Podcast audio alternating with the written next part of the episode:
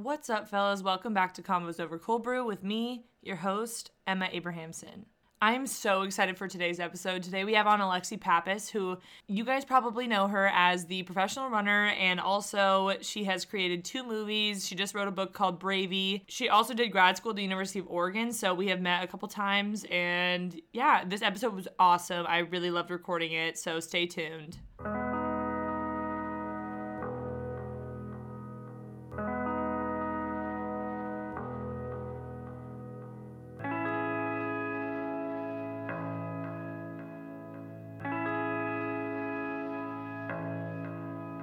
Alexi, welcome to the podcast. I'm so excited to have you on. To get started, do you want to just give a rundown of who you are and what you're about?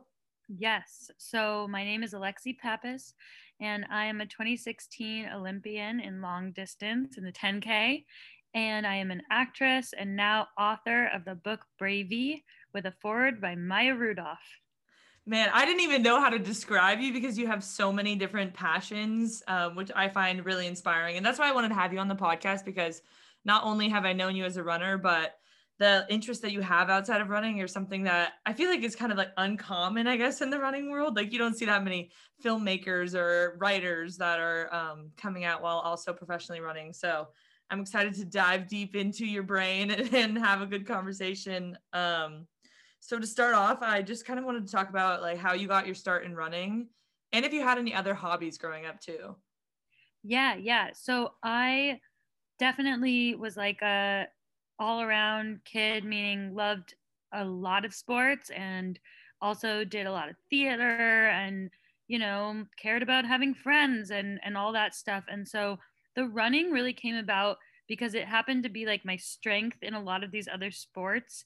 And i think i, I enjoyed other sports before i loved running. And i think that was because I loved the team element that I felt on like my soccer teams and my basketball and softball teams. And my running, I think, felt like, you know, I ran in middle school and for a part of high school, but it felt like I really didn't like begin my running, um, like the joyful part of it until college. And that was when I found a team at Dartmouth and a coach that felt kind of like that that energy that I had in soccer and other sports that I so loved. So you went to Dartmouth first, and then you went to Oregon for your master's, I believe, right? Yeah, yeah, yeah. It's you know what's interesting is that the a, a, lot of it's called a transfer, even if you graduated. And I think it's actually important to say, like, I graduated from Dartmouth. I had um, a cross country and an indoor season left, and I did a fifth year and grad school at Oregon. Um, because I think when we use that word transfer, it like sends this message. People are like, "What? What didn't you like about Dartmouth?" I'm like, "I loved Dartmouth." And I've also loved my fifth year at Oregon. I feel like those two schools had to have such like a different experience. I mean, just academics wise, um, athletics wise, obviously Oregon, huge emphasis on running. Um, but how did you choose Dartmouth? Did you, were you recruited out of high school? I was recruited and I did a number of recruiting visits. And when I went to Dartmouth, I felt like it was this summer camp environment and it was like totally unfamiliar you know it was across the country i grew up in the bay area so it felt really different but it felt like a place i could love and also the team just felt like i wanted to hang out with these girls more and i think that matters. It also felt like a school where i would be happy if i were or were not was not running and that was so important to me um, because i think ha- had i felt too much pressure on the running it would have like you know imploded on me. And i think that that is important because some people are ready for like an oregon when they're 18 years old but i was not. I was ready for like a dartmouth what it was at the time which was like an up and coming team you know? Did you have a hard time balancing the academic side of it with running? Because i can't even imagine going to like an ivy league school and running full time i feel like you just have to be so busy I did have trouble. I I don't even think I can blame the running so much as I was unprepared for the academic rigor at Dartmouth and I was, you know, my I failed like several tests in the first term and I remember calling my dad and being like, "What am I doing? Like I'm not good at running right now because I was uh, like not in great running shape when I got there because I'd played soccer for the last 2 years of high school. So I was like strong and durable, but I wasn't like uh, aerobically fit Uh, and then these classes were just like killing me, honestly. And I think I really had to rely on my ability to like work hard, where some people, I think, when they go into those schools, they've been more prepared for the academic setting. And so maybe it's even easier than their prep high schools. But for me, it was certainly harder. And I had to, you know, sit down with my professors and go through every answer on a test and figure out why was I choosing the second best answer and not the best answer. And it felt very humbling, but also kind of empowering because I could learn how to learn. And I did eventually graduate in like the top, I don't know, like 5% of my class, top of the English program. It just took a lot of hard work, you know? That's really impressive. Oh my god.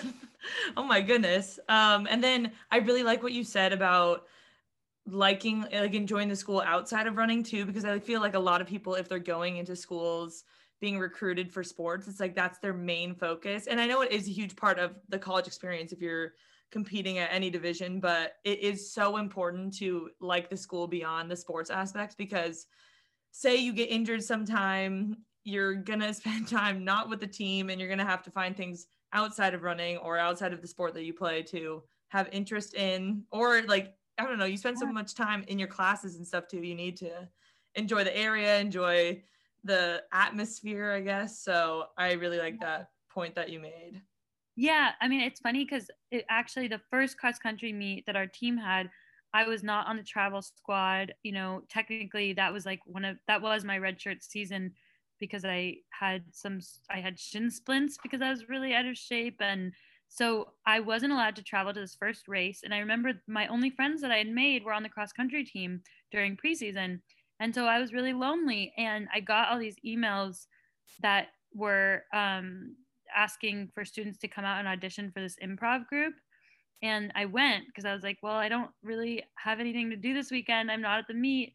And so I went and auditioned, and that became like a really important piece to my experience. And it was a good counterbalance to the running because, you know, improv theater, uh, while we really, you know, wanted to be good and took our craft seriously, and this was the same group that Rachel Dratch and Mindy Kaling were in years prior, it was still really different than the running. And I think it was a good like social and um, other, you know, it was just a good count- counterbalance, you know? Yeah, definitely good to focus on something else that you enjoy and finding like other passions outside of running. But I know it can be so hard to like find the time to do that if you're so focused on school and running. But I feel like it is such an important thing to do, especially to just like lead you into the next part of life too. I don't know, just finding other things outside of your sport, which I've talked about a lot on this podcast. But well, and I think you can relate because, you know, the campus was sort of set up for that because, you know, it m- reminded me a little bit of the Oregon campus. Um, at Oregon, the campus was small compared to the amount of students. And so I actually think, you know, and, and Dartmouth's campus was small and the school was smaller than Oregon, but there was a because it was small, getting from one thing to the other was like possible. It's not like you're driving across the city. And so I think college is a really unique time in that most, a lot of campuses um, are set up so that you might be able to like get from practice to rehearsal within like five minutes or something, you know? Yeah. So it was set up for that a little bit too. Yeah, that's super nice. Did, when did you decide to go to Oregon? Like, what made you decide? Because that is like a big switch. But you see a lot of people from the Ivy League going to Oregon, so yeah. Well, I think part of it is seeing people do it before you, um, and I remember I was really set and all ready to go to grad school for poetry, and I got into some of the top programs in the country that were like fully funded, and that felt like a very um, safe and prestigious path.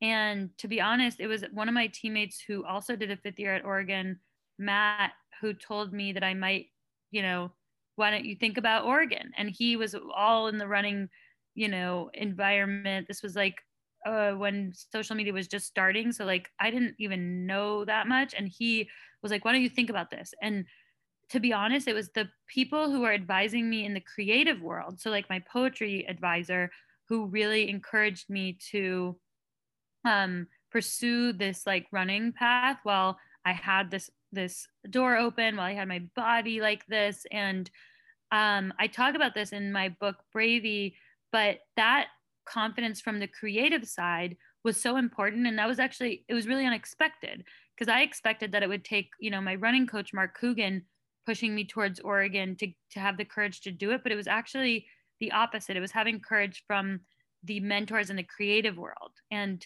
um, and for me, it was such a privilege because my one point at Oregon meant so much, like my one team point, right? It meant the difference between us winning or losing a national title, like literally. And that was a real gift. Um, but talk about the differences. You know, I have this tattoo behind my ear that is a lone pine, and it's a Dartmouth lone pine, and I got it with my teammates, uh, including Abby D'Agostino, who uh, we ran in the national championship with the DMR my senior year at Dartmouth. And the reason why we got this tattoo was because we did not expect to go to nationals. We certainly did not expect a podium, and we got third. And we were so happy. Like we were crying on the podium. Like we were so happy because it was like not a likely scenario that we even made it to the nationals. And I remember the Oregon girls were there that I was I was going to join their team in a couple months and they got second to Washington and they did not show up to the award ceremony. And it was really, um, I think it was a big moment. And I remember Vin turning to them and saying, Look at those Dartmouth girls. You'd think they won the world. Like, you guys need to get up there. And that's where I understood the difference in in the in the expectation on the athletic side between the two schools because here we were we got third and we were just like bawling our eyes out now i have a permanent tattoo on my head because of it and this team that I was about to join had such a higher expectation for themselves. And that's okay. It just is different, right? How did you adapt to that then? Well, I think I was mature enough at that point and good enough and, you know, stable enough, like as a person and an athlete to step into that arena. And again, I think it goes back to like knowing yourself and knowing that it's good to go into, into, um, into worlds that we feel like are uh, maybe a half step ahead of us, but not five steps ahead of where we are, right? So like it's nice to have something to grow into, but if I had gone to Oregon three years earlier, I know I would have drowned. Like I just I wasn't ready. And when I did the fifth year, I was ready. I was ready to like contribute and to just be a real ad, which I think a fifth year, it should be someone it, you should just want to add, right? To a team. And and I also saw how fifth years could detract if if they were not in a generous place in their life if they were not able to like be stable right and that's a really tricky dynamic yeah um, man you have like a, such a mature way of looking at it i i wish i looked at it like that as like an 18 year old you know going into college but i guess but I you just don't yeah and i didn't when i was 18 like i was yeah. going to parties and doing a lot of other things when i was 18 and that's why i didn't put myself in the environment where i wouldn't have just it would have felt too daunting, I think, at that yeah. age. I feel like a lot of people don't really realize that until you're in the situation too. It's like you don't know what yeah. I don't know. I mean, at least I didn't know when I was going to college. I didn't really know what to expect. Everything is just kind of like I don't know. You figure it out freshman year, I guess. That's why it's such a big adjustment year for yeah, a lot of people. And you hope that there's going to be like leadership or captains or people that can like help you because what else do you know other than the the guidance of those people, right? Yeah, exactly. What was your favorite? This is like for my own bias. What was your favorite experience at Oregon that you had? Oh my gosh. I was so first of all, I was so happy there. Like I I know that people have a range of experiences there and mine was really really positive. I think um man, just I mean, winning the national title in cross country was a really cool moment because it's such a team sport and it is it was so important that each of us ran um, like our own races with integrity and in a different way. Like i um, ran a really different tactical race than jordan in that race even though i only finished like you know a handful of places behind her. I started so far back and like i don't know i just remember like feeling uh so lucky to be a part of something that like I could matter in and that's something that I that I also talk about in the book is that like I really really want to matter and I really want to be a part of teams and projects where like I can contribute. And I think that was like the manifestation of that, where like I did matter and I had a whole team around me where each of us were like kind of dying out there for each other, you know? Yeah, that definitely makes sense. It's, and it's hard to find kind of that team aspect in the individual sport. So when you have, I mean, days like that where everyone comes together on the same day and like you accomplish something together, I feel like it just means so much more than it does to like have an individually good race. I don't know. At least to me, I mean, I'm a team person as well. So yeah. Oh, it's totally different. And even in individual like like leaning races, like let's say you're running the 5K and your teammates running the 10K, or like the, if there's any way for us all to like spin it somehow so that it's still a team, it's always better. Yeah. Like it's better to feel like you're out there with people and it's interesting because I do think that after college, all we're ever trying to recreate is that feeling of team and it can be crafted, but it's just, um, I wish for everybody who wants for themselves that team NCAA experience that they have it. And I hope that everybody gets like a good one because the good version of it is really, really um, unmatched, you know? Yeah. Definitely. That's what Maurica, our coach, would always talk about is everyone after college is trying to re- recreate that team environment. And I feel like professional teams are doing a better job of it now. I mean, you see a lot of different groups that are forming. So do you think it's improved over the years? Yeah. Oh my gosh. There's so many more teams that people can be a part of now. Like the barrier to to find that is so much lower and that's great. Um it's it's just very cool. So yes, it is it is more and more abundant. Yeah, that's awesome. Have you seen the new Hayward Field? Have you been able to go around in it? I want to go so badly. Like we um I've been there you know, I think the last time I went was like a part of my honeymoon. We swung through Eugene because I love Eugene. I love it. Yeah. And we wanted to go back this year and we had plans like several times because we have dear friends there, but just like it didn't make sense to travel there, right? It wasn't, it didn't feel responsible. And I think now it, it, it's the next place that I would love to go back, you know? Yeah. Man, it is wild. It yeah, sticks out on on campus. It's crazy. It's huge. Wow. Yeah. Is it like I mean, you know, I think it's it is going to it was that was going to happen, I think, at some. And it's interesting. Well, what's fun now is that Tracktown, the movie I made, is like a historical relic now because there's so much in the old Hayward field that yep. that movie takes place in. So it's fun to at least have that as like a memory. Yeah. Okay, I want to talk about the Tracktown movie. Like what made you decide to film it? That's such a crazy endeavor that I can't even imagine like everything that has to go in that. And I watched it and it was so fun to watch, probably because I'm biased because I mean at the time I lived in Eugene and I was also comedian at the University of Oregon. So I think I was just I had a special place it had a special place in my heart. But that's great. Well, that just means that the movie was like specific and spoke to like a real experience. And I think, you know, we made it for a number of reasons. One, it was like a story that I could uniquely tell. And that's always important when you're trying to like make a career in a in a in an industry where, you know, you you need to make something that you can uniquely make and so that was like a world that i had unique access to and also i was a part of that community enough that we could film in places that people can't film normally like to be in in the you know in the underwater treadmills you know at the cast is like a big deal like nobody brings cameras in there like that no way and so it was a really like special opportunity and also i think it was a story that i don't think i could tell forever like today it would be harder for me to access that emotional core of like chasing an Olympic dream, living in Eugene. You know, I haven't lived there for a while. And so I think it was one of those things that like I told it when I could. And um, it was also a learning by doing thing. And I think you could probably relate to that too of,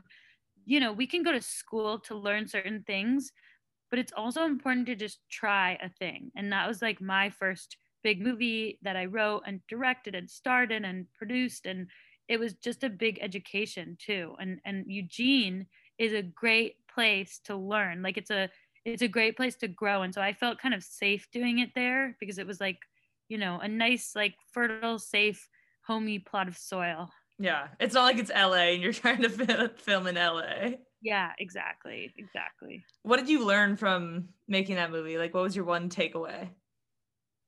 I think I learned that if that we'll always be prouder of something in retrospect because I think I was really hard on myself, you know, during the process and even, you know, when the movie came out, I was like, oh, there's so many things we could have done differently. And yes, like learn those lessons, but also I've been more and more proud of that movie as years go by because I understand just like that was me trying my absolute best at that time. And that's all anything is that we make. It's not an example of something we would make when 10 years later. It's exactly what it was. And so I think it taught me to like try my best in any moment that I'm in and and assume that that is genuinely my best. Um, and it also taught me that I could make something happen because it was nothing. It was just an idea and and we made it all happen and and it was totally worth it. Yeah, I was gonna ask, like, what is the first step? Like, say someone has an idea, they're like, I want to make a movie. What do they? Where do they go from there? Yeah, well, there's two ways I think that people go about it. One is trying to like work with a bigger team from the start. Like, you can movies, like huge movies, start at studios, like a Marvel movie or like any, you know, a lot of movies that we see um, they start with a bigger team and a studio that takes it on. And that's wonderful. But if you're in the position that we were in where we, we weren't even in a conversation where we could sit down with a studio you can also make it yourself. And i think it starts with figuring out what your goal is and what is the minimum amount of resources you need to get to that goal. So you know we were not going to make we needed to make the movie we could make and so I think for anybody trying to make something like that, figure out what you can make given like your reach at that moment, you know? Mm-hmm. How did that movie compare to the other movie that you made, the Olympic Dreams, which I have yet to watch, but it looks so cool. I literally just watched the trailer. I was like, okay, I'm definitely watching this on Amazon later. yes. So there they were really different. Olympic Dreams, we shot in the Olympic Village at a real Olympics and we made it with Nick Kroll, and we made it with actually a much smaller crew than Tracktown because you can't bring that many people into the village. And so it was just Jeremy, Nick Kroll, and myself. And so even though it was a bigger movie project, it was a smaller crew. And again, like I feel like every step of the way in in my career, I've been able to grow to the point where like more people are willing to hear the idea and I can wear fewer hats. So with Tracktown, I you know, raised all the money and wrote all the scripts and blah, blah, blah. Like I did everything. And now, you know, with Olympic Dreams, I had bigger team available to me. So the Olympics was super supportive and, you know, other, other teammates came on, you know, back to our theme of teammates. Um, and the movie, you know, did it, it, it maybe reached a bigger audience and uh, it's opened the door for now a television show that we're working on. Really exciting. Um, still sort of secret, but it's just been a real privilege to have the goal of every project be that it is good and speaks to you know the authentic world that it's in, but it also allows us to keep growing. Man, that is it's so cool that you can literally make two movies. I, that's something that just blows my mind. And also, you just wrote a book, which is very exciting, and something I also know nothing about is writing a book. Um, so what what like what was the catalyst for writing the book? Yeah, the book. So the book came about after right around the Olympics, like right after, and it was. I think it was just like I knew that I had certain experiences in my life, like from really tough experiences with my mom and her depression and her like suicide to my own you know extreme highs at the olympics and other pinnacles. And i also like knew that i love words and i have a grasp over words. And that that felt like something that went beyond the capability of sharing on social media. And it did feel like appropriate to try this medium. Um, i love memoirs. Like i love them. I soak them up like like mentors you know? And i think if i could add to that tradition and just you know do my best with it. I wanted to try that. And just like Tracktown, I think I didn't want to assume that I would feel that way forever, that I would feel like writing it forever. And I, because I felt that I could, and I had people who were willing to team up and make it happen, I took, you know, that moment to do it. What has been the most rewarding out of all three? I mean, I know Bravey's pretty recent, but what do you uh-huh. think so far? I, honestly, the book, like hands down, the book. I mean, if one of the most meaningful things is there, there are a few like, I mean, there are a few like older people that have reached out that say that it speaks to them, and that's that's amazing. But I think it's the teenagers. There have been like a few really, really amazing messages I've gotten where these teenage bravies are like, look, I hate reading books. Like, I don't like books. and I could not put your book down. And I love the idea that it was like this thing to them where they like stayed up all night and it felt like this like conversation between us. And it was like permission for them to both believe in themselves with whatever they wanted to do, but also feel like they could come from any vantage point and feel anything in this moment. Because we all know teenage years feel like a roller coaster and that they could, you know, relate to me. Yeah. And so I think that's been the most meaningful moment is being like this book speaks to people that that books don't always speak to, you know? Do you want to give like a little summary of what the book mm-hmm. kind of goes through like the progression? Yeah, yeah. So it's a memoir and essays, which is my favorite format because it doesn't have a narrative arc. It's more of an emotional arc. And it starts with leave, you know, losing my mom at a really young age and seeing some really powerfully difficult stuff with her and having that understanding of the world that was like challenging from the start of like wow this person left and she chose to leave. And like what does that mean for me? And what does that mean about the world? Like this world that i'm now entering is the world like a terrible place that's going to keep taking things from me? And i think i had that choice. What am i going to suppose to like take everything I could from the world and see it as an abundant an abundant place. And so the book takes us through like finding female mentors and like really like fishing for them, like not just coming upon them, um, but like seeking them out. And I think podcasts, audiobooks, like those are in the roster of mentors for me because when I've not been in the same room as people that I admire, I put myself in a room with them by listening to their voice and by seeking them out in this kind of way. And then the book you know, it takes us through some fun, funny, awkward memories, like from athletic, you know, to social, to boys, to other, you know, everything. And then, you know, we come to the Olympics, and I think we, I, what I learned is that I would have to like come to a new understanding of like my own mental health. And I experienced a post Olympic depression that um, I've since shared about, but did not really share until I wrote the book. And I developed a vocabulary to see my brain as a body part. And I think that was another motivation to write this book was to share the vocabulary that might help people see their situation differently, whether it's like they're chasing a dream or they feel like, you know, they want to die, you know? So, um, yeah, the book has a big emotional arc, and I think uh, there's something in there for everyone. This episode is brought to you by Green Chef. Green Chef is the first USDA certified organic meal kit company. They make eating well easy and affordable with plans to fit every kind of lifestyle. So, whether you're keto, paleo, vegan, vegetarian, or just looking to eat healthier, there's a range of recipes to suit any kind of diet or preference.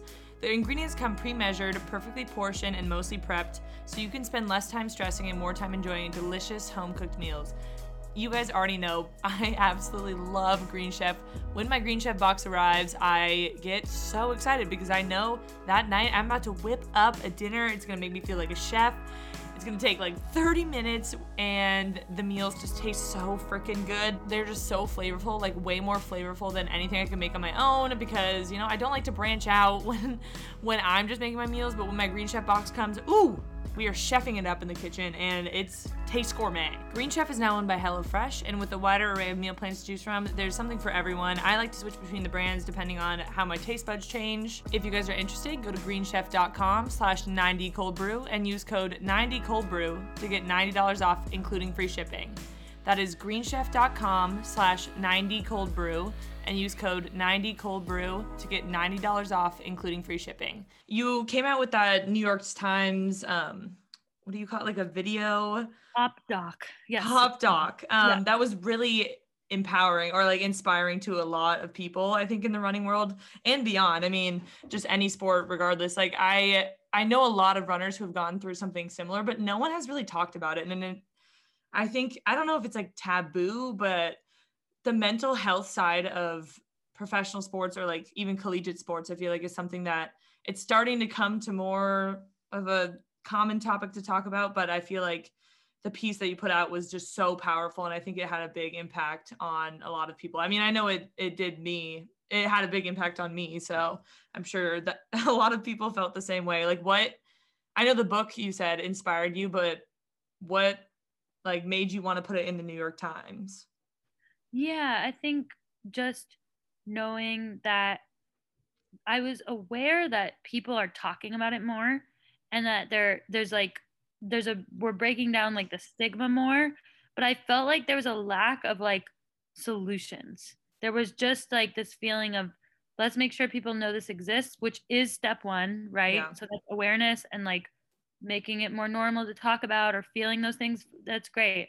But i needed to learn tools when i felt that way to get out of it.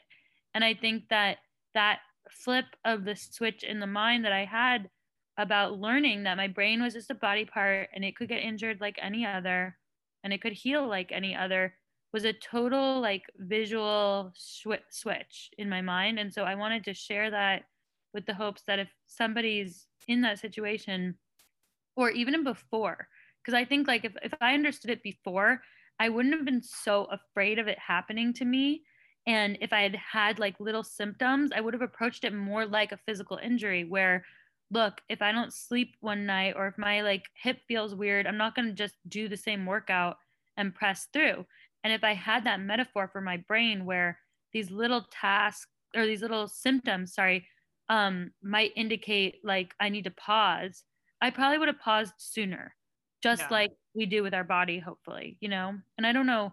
I mean, I know like you've been outspoken about having a journey of your own. I mean, I don't know if you felt like you didn't have vocabulary or if you felt like you were alone or like what was your you know experience like because you are an amazing athlete but i also think you have more that you've contributed to the world since by sharing about your own like journeys you know yeah what i think for me what i wish i had especially in college was just like someone to talk about the mental health side with and i know we had a sports psychologist at one point, but I honestly don't think it was enough. And like, I don't think many people knew about it either. And we also didn't have like a running sports, like a running specific one, which I mean, all sports are so different in the struggles that people go through. And I didn't start seeing the sports psychologist that we had in our like Jaqua Center until like literally one month before I graduated because I didn't even know it existed. And I felt so alone for so long, just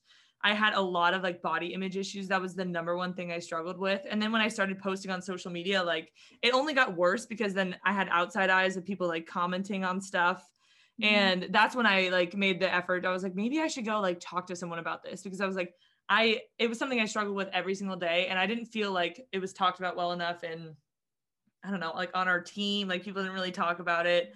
And it, yeah, it was all about physical injuries. No one was talking about the mental side other than like all right, let's mentally prepare to do well at this race, you know? Yeah, the mental side has like two sides to it. There's like the performance side, which is great. And you need that if you're even okay enough to like dance in that conversation. But before that, you need safety and like the basic like feeling that you're, you know, okay. And yeah. so it sounds like some of us like had experiences where we like thought our goal was like fitness and performance when there was something like much more n- needed which was a goal to just be healthy what yeah. mentally and physically yeah um, exactly because like i could be the fittest i've ever been i literally like was the fittest i've ever been in college and i was so like just not happy and i don't even know really what caused it but it was like i don't i don't know i mean I, i've crawled out of it now but i think it's just I went through some like really hard times in college. So I just don't want people to feel alone like I did. And it, that I don't want to like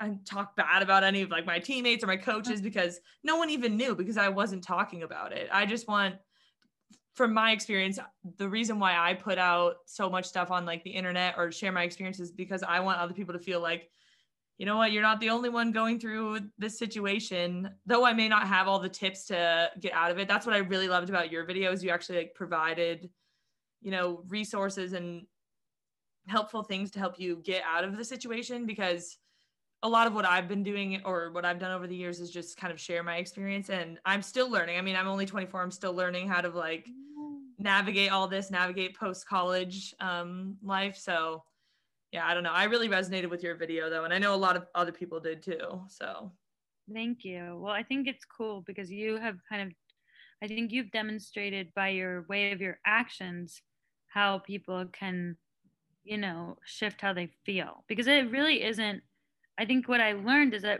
it really isn't possible to make ourselves feel anything different. Like feelings can't be shifted by forcing them, but we can like adjust our actions. And I think what's fun is seeing you explore this medium and the other things that you've been doing as like ways to see if they help the world and also help you. And I'm sure that they do both, you know? Yeah, exactly. One thing I was curious about for you is like I, you're a huge role model in the running world and beyond. And how do you deal with that? Like, say, when you were going through the post Olympic era, how did you deal with being a role model, but feeling the way that you felt and like going through something so hard as depression? It was that was the worst part, to be honest, was feeling different. Um, feeling like the way the world saw me did not match how I felt about myself. And I think that is one of the hardest things about like mental illness because it's like this invisible thing and if we feel ashamed about it or we feel like it's our fault or we don't we really don't understand that it's an injury then we truly feel like we we are spoiled and that we're choosing this. Like if you don't if we don't see it as an injury then it's easy to take blame. And that's what i did for so long you know for for a you know longer than i should have longer than i needed to. And that was because I did not understand that I was injured and I didn't understand that it was an injury. And um, so it was hard because I kept trying to like perform to the world and the world will have you if like they admire you, they'll have you. And it's not the world, the world might not detect, you know, what you're able to hide. Um, and I don't think it was the world's like business to know when I was going through it. Like it's not everybody's business if you if you are trying to like heal yourself and you really like it doesn't serve you to share um that's fine but i do think i for a long time put myself in positions to like compromise that healing because i was trying so hard to maintain whatever that was um not realizing that the foundation of me was like just not there yeah. and so i think you know and when i think about my mom i think it was the same thing for her where she was trying to be like a mom and a working mom and just a lot of things while she was sick and th- this was like during a time when mental illness was even less you know it was very taboo. And that crushed her i think. So now i think we are moving in a direction where like if we can accept it as an injury then we can approach it like an injury where you know if you have a torn whatever torn tendon or broken leg it's it's fine if you don't like share it on your social media. Not every athlete does but it is important to share it with like your coach your family it's hard to get help right and i think those are the steps that that i'm hoping people are able to take with more you know kindness to themselves yeah what was the what was like the catalyst for you deciding that it's an injury or that maybe that you need to get help for this yeah. So I got help because my dad, who had seen what my mom went through, made me get help. So it was not like I was running to get help. I was not. And I just didn't understand that I needed it. So he made me, he made my appointments. I went and I, the understanding about the injury metaphor was from that doctor. He like sat me down. He was like, look, you know, based on what you've told me, I was really honest with him because I just like didn't have anything to lose. He was a total stranger. I was like, whatever, here's everything that's coming out of my brain. Um, and he was like, You are sick and you have an injury. It's like a scratch on your brain, and it's okay. It's like when you fall down, you get a scratch. it is injured and it's going to take some time but it can heal and i think that like totally flipped the switch for me because i was like oh i can heal like i i expect to heal and and mostly when you feel that way the depression or whatever mental illness you usually feel like you're going to feel that way forever and so that was the big shift was like oh no i can heal. And also i can expect that it's going to take time. So i'm not going to wake up every day so offended that i still feel sad but i am going to focus on the actions that will eventually lead me out of that sadness. It's such a unique way to look at it and i feel like it will help a lot of people especially runners who have this mindset of like they know what a physical injury feels like and maybe they don't know how to navigate the mental health side of things. So i think it just puts it into such good perspective for athletes especially i, I just yeah like everything like if you're like what do i do and you're like well what would you do if your leg was hurt like yeah you know it's like X, Y, Z. You do yeah. X, Y, and Z, you know? So, what steps did you take? Like, what you were yeah. diagnosed with the injury, let's say. The injury. and so what steps I, did you do? Well, I think so. Like, I learned that I was injured. And so I shifted my focus, as we do with a physical injury, from focusing on um like performance and like, you know, fitness, if you will, right, to health. Mm-hmm. So I was like, I just need to be healthy in my mind. And this is my number one goal. And I think that's what people who are injured in their like leg or whatever should also do. And some of us have trouble flipping that switch and we try to do two things at once. We're like, we want to stay fit and heal. And it's like, well, make sure your priorities are in line. So I switched my priorities and my psychiatrist, psychologist, he was same, he did both. He became my coach and I went and saw him three times a week or more. And it was like, this is practice. And I did what he said. And not everything resonated with me. Just like when we are healing an injury, not every rehab exercise is going to feel like helpful to you, right? And that's okay. But I tried the things that he told me and I just tried to like visualize myself as like a soup that was that was that had some ingredients that we were putting in and then it was going to take time and so I just kept showing up and I was sad every day but I was less offended by my sadness because I knew I was like on a journey, right? Mm-hmm. And I think it's it it helped so much to be like, this is my program now. This is my Olympic dream, you know? When did you think you started seeing improvements? Yeah, so okay, so I started feeling like not great, like, you know, December, January of 2017. I didn't get help for several months. And then I got help, you know, I want to say like April ish, like it was, it was a couple months. And then I started to see and feel hope after about three months of of of like I started to feel like um this glimmer of like oh I I have moments where I don't feel so bad. And so it took a couple months which is not so long in the scheme of a lifetime. It felt long but you know I think in in July or so I started to have these like hopeful moments which became mm-hmm. hopeful hours which became hopeful days.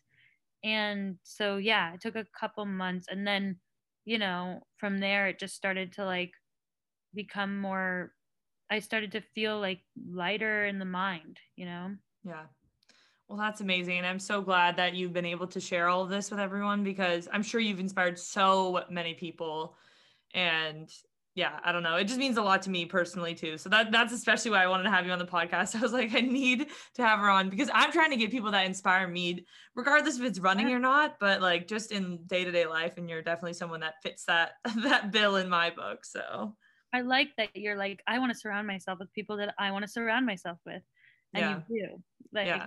why wouldn't you? It's yeah, great. Exactly. Um, to close out the episode, I have some listener questions that people asked on our Instagram. Um, so we'll just run through them really quick. Uh, do you have any plans after your running career that you know of? Yeah, so I'm still running and I have eyes on just making that marathon feel like my friend. Um, and then I want to, like, I want to just, you know, keep doing my acting and film work and and I love acting. I mean, it feels like a performance, just like running does. It feels like you're part of a team. So, like, it doesn't feel so different to me, but it does feel like something I'm like endlessly curious about. Yeah, that's so awesome. I'm excited to see what that has in store for you and the marathon, of course, too. Tackling that beast. Um, what is something that makes you happy and motivated? Well, something that makes me happy is cooking. Um, it's like the number one thing that restores my willpower. And I know that, like, whenever I'm feeling like overcooked or just adrenally fatigued, I just need to like cook something or just know that something's cooking. And I think um, that is something that I like really, really enjoy and and and watching, you know, Top Chef and these like competition shows. I like those. And then something that makes me feel motivated is listening, like getting some perspective. So like listening to an interview with someone I admire, watching a really like amazing movie. So I think just like I draw re- inspiration from outside of myself, and that really helps. Nice, that's awesome. Um, do you have any tips for like race anxiety? Yeah. Um, well, I think to take some time a couple days before your race and just try to anticipate the moments that you think will be challenging for you. Like if it's a course you know, if it's a road race, maybe it's like a hill or something like that. Um, and just try to give yourself the chance to watch yourself already go through those moments before the race so that when you get to those moments you've already like conquered them in your mind and i think that's like one thing we can do um that's one thing and second thing i mean all these things are about like controlling what you can control like laying out your race uniform like preparing all the the meals that you're going to have for the 48 hours before or or just like as much as you can like grounding your preparation in like something very real and like uh because nervousness first of all is cousin to excitement and it just means it can be a good thing. But second of all i think it can feel like a cloud when everything's up above us we're like let's just like nail this down. Like what am i eating? Like where are my clothes? What am, when am i going to do my shakeout run? Like nailing it down makes things feel much less daunting you know? Mm-hmm. and then in the race knowing that we don't know how other people feel. I think so often we assume that we're feeling the most pain and it's probably not true. And so just like accept like now and never think again that you're in the most pain. You just probably aren't. And it's not useful. It's not useful right? Yeah. That. Yeah. What is this is the last one. What is your biz- biggest success that you've had in your life? Um well i think you know the right answer would be like overcoming my depression because that's like a more internal thing. Um, you know, I'm trying to shift my focus a little bit more from being overly fixated on my external accomplishments.